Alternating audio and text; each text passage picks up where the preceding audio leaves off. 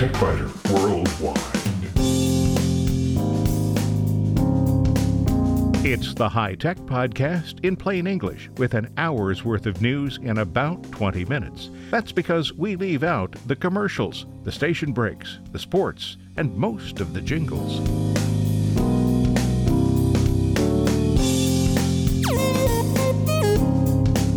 Podcast number 722 for the 11th of December, 2020.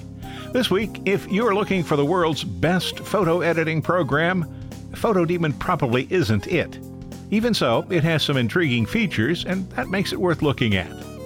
In short circuits, would you walk on the Amazon sidewalk? Let's consider the good features and the cautions of neighborhood mesh computing. We'll also take a quick look at Adobe Illustrator's new features for 2020, including a new version that runs on the iPad. In spare parts, only on the website, the digital divide in the United States hasn't been worsened by the pandemic, but the pandemic has worsened the effects of the digital divide. Robocalls continue to increase, but scam calls were down slightly in November. Don't expect that to continue. And 20 years ago, online sales were down, but they've been up ever since. And in this pandemic year, they're one of the few economic bright spots.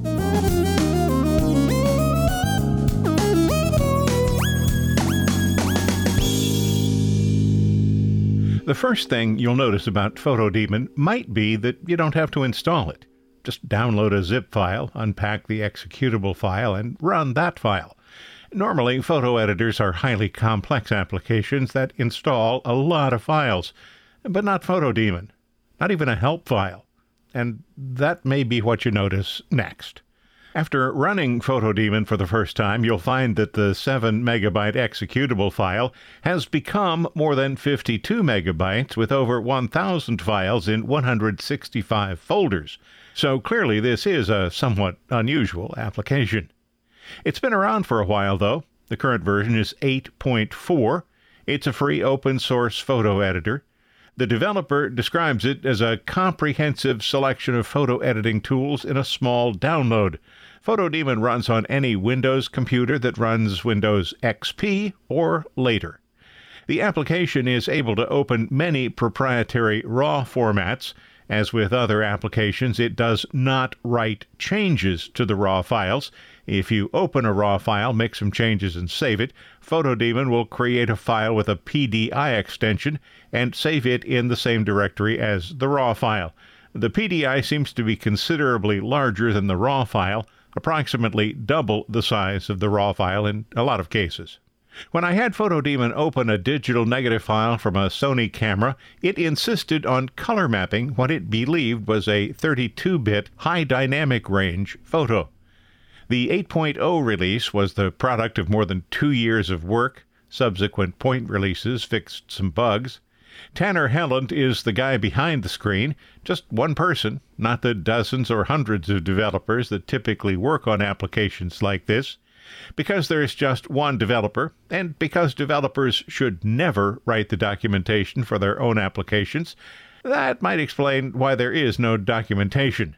Helland says he does accept outside contributions from coders, designers, translators, and enthusiasts, though. This may also account for the quirky interface. Take, for example, the process of adding text to an image. The text is placed on another layer so that changes made to the original image are non destructive. Nothing unusual there. But unlike just about every other application I can think of, Photodemon doesn't place a cursor on the image. Instead, it creates a text bounding box the size of the full image. Placing the text involves changing the size of that text frame on the new layer. Well, that part's easy enough, and it works just the way most people will expect. A hand tool moves the frame around, and the handles can be used to change the size. But how does the user add text? I started by just trying to type. Nothing happened. And it appears there are two kinds of text layers basic and advanced. I tried both of them, and typing after adding a layer did nothing. Eventually, I tried searching for Photodemon instructional videos on YouTube, and I found one. Unfortunately, the spoken parts were in Dutch. I do not speak Dutch, but I watched carefully to see what the instructor did. Instead of typing on the image, the user types the text in a small box at the bottom of the screen. This is not intuitive interface design, but it works once the user knows what to expect. Much of Photodemon suffers from similar design that works, but is simply so unexpected that those who have used other photo editors are going to be confused. Basic text is what Photoshop users will know as point text. Advanced text is similar to Photoshop's area text. Both of the text types have two options boxes at the bottom of the screen an area where the user types, and a section that controls common settings. Basic text offers typeface, size, color, alignment, bold, italic, underline, and strike through the typical things. It's unclear, though, what measure is used for typeface size. I expected the usual setting of points, but to get the equivalent of approximately 72 points in Photoshop, Photodemon listed the size as 429 something. Advanced text adds paragraph settings, things like vertical and horizontal padding, line spacing and word wrap, letter spacing, and character rotation. Some unusual settings exist here.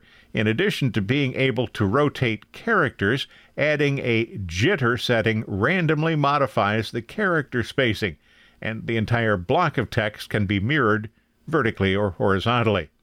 Photodemon includes some surprising high end functionality, such as the ability to wrap an image around a sphere but it seems to omit some basic functions such as the ability to use an eyedropper tool to select a color. That's not to say that the eyedropper doesn't exist, just that so far I have not been able to find it if it does. Photodemon accepts third party libraries that can add functions, but how to add these libraries isn't clear, nor is how to use third party libraries once you've figured out how to add them. There also seems to be no lens correction function, and that can be a problem. Photographers who use well made prime lenses, for example, Canon's 50mm f1.4 EF lens, have little need for lens corrections. But zoom lenses often have distortion that can be remedied by the processing application. The Sony RX100 V6 point and shoot camera that I use frequently has severe distortion at the corners and a significant vignetting problem. Applications such as Adobe's Lightroom and Camera Raw, Exposure X6, Luminar 4, and Affinity Photo all have lens correction functions, which makes that function's absence in Photodemon even more noticeable. So the bottom line for Photodemon is three cats. It may have a promising future, but it's a challenge to use right now. I was in San Diego more than 20 years ago, and I thought it might be worthwhile to visit Tijuana, so I took the light rail system down to San Ysidro, crossed the border, rode a bus to downtown Tijuana. Hang on, there is a point here I'm trying to make. I speak no Spanish, but English is pretty common in Tijuana. When I wandered outside the main business district to a residential area, though, I felt lost because everything was in a language I could not read. I had the same feeling wandering around inside Photodemon. This is an application that has both some impressive capabilities and some surprising shortcomings. The developer says he's about to start work on version 9, so I'll keep an eye on it. If you'd like additional details, you'll find them on the Photodemon website. There's a link from the TechByter Worldwide website, www.techbyter.com. If you find these podcasts useful, and I hope you do, might you consider a donation? There are no ads here, and support from listeners is the sole source of income. It's easy. Just visit the website and click the donate button near the top of any page. You can make a one time donation or schedule a repeating donation every month. I thank you. And so does the cat.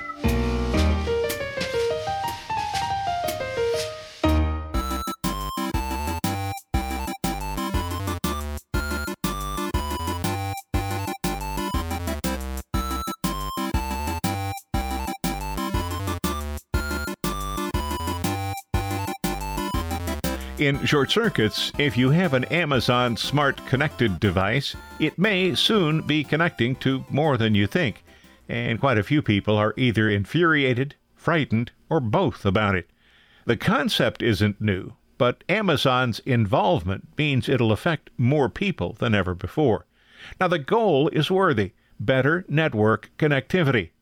But Amazon says when enabled, Sidewalk uses a small portion of your internet bandwidth to provide services to you and your neighbors. And that sounds a lot like it bypasses the security controls you have on your Wi Fi router, doesn't it? And everyone should know how important it is to have a modern router with strong security to keep others from piggybacking on your internet connection.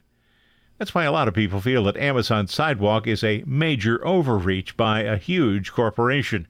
One reason for this concern is that although Amazon makes participation optional, the feature is turned on by default.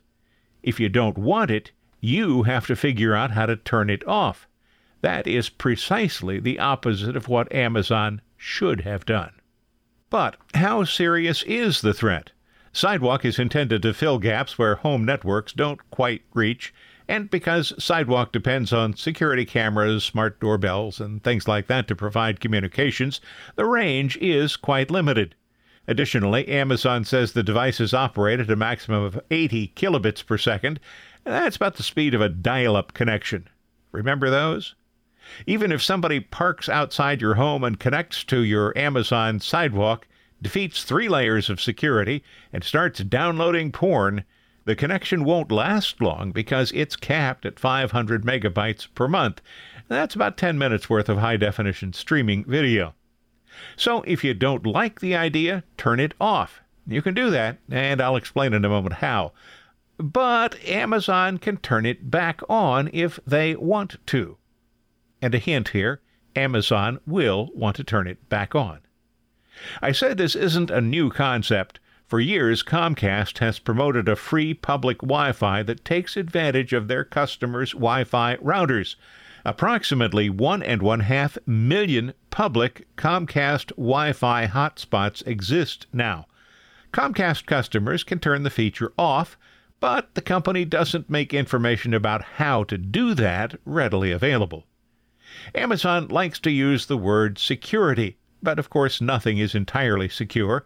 A well maintained home Wi Fi router with a strong passphrase is sufficiently secure for most of us. And Amazon has published a white paper that offers a lot of detail about the security. But if something can go wrong, it will. And if nothing can possibly go wrong, it still will. Microsoft, Mac OS, and Linux operating systems are updated repeatedly and many of the updates focus on security flaws. We all know the security for Internet of Things devices was poor to begin with. Although conditions have improved a lot, IoT is still the weakest of the weak connection links. If you have an Alexa device and you don't want to participate in Sidewalk, start by updating the Alexa app to the latest version, then sign into your Amazon account tap More, go to Settings, Account Settings, Amazon Sidewalk, and turn it off. Then remember to check every now and then to see whether Amazon has turned it back on.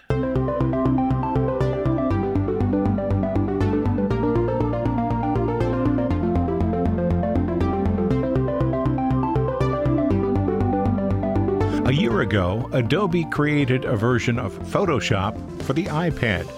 This year, it's Illustrator's turn on the small screen. The objective was to make it possible to use full featured applications on highly portable devices. That may be less important now that we need to avoid meetings and travel, but the expansion to other hardware also makes it possible to work with Adobe applications from an easy chair instead of from a desk. As with the first mobile version of Photoshop, the first mobile version of Illustrator does not have all the features of the desktop version, but enough features are present to make the application useful and to provide some insight into where the applications for graphic design are heading. Combining an Apple Pencil, iPad, and Illustrator makes logo, illustration, and graphic design possible wherever you are. The user interface needs to be considerably different from what's in the desktop version because of limited screen real estate and because of the need to interact with hardware and software using touch. Apple offers a keyboard for the tablet, but attaching it makes the touch screen clumsy to use. Users can also connect a Bluetooth mouse, but the keyboard and mouse are usually needed only if you have to work with a significant amount of text. For Illustrator, it's best to limit interactions to just the screen using a finger or the pencil. Because Illustrator connects to Creative Cloud, 18,000 typefaces can be employed whether the user is in front of a desktop or holding a tablet. Work created on mobile devices is synchronized in the cloud so the user can continue working on a project from any connected device. Adobe notes that the first release of Illustrator for iPad delivers core features. These are identified as the Pen Tool, Shape Builder, and Gradients. The list of capabilities will certainly expand during the coming year. Other new and improved features on the desktop are aimed primarily at professional graphic designers and involve color palettes, improved methods to modify colors in an image, precision type modifications, and better support for sharing components and documents. You won't find any new features in spare parts, but you can head over to the TechByter Worldwide website, and this week you'll find these articles. The digital divide in the United States has not been worsened by the pandemic, but the pandemic has worsened the effects of the digital divide. Robocalls continue to increase. Scam calls were down slightly in November, though, but don't expect that to continue. And 20 years ago, online sales were down a bit, but they've been up ever since. And in this pandemic year, they're one of the few economic bright spots.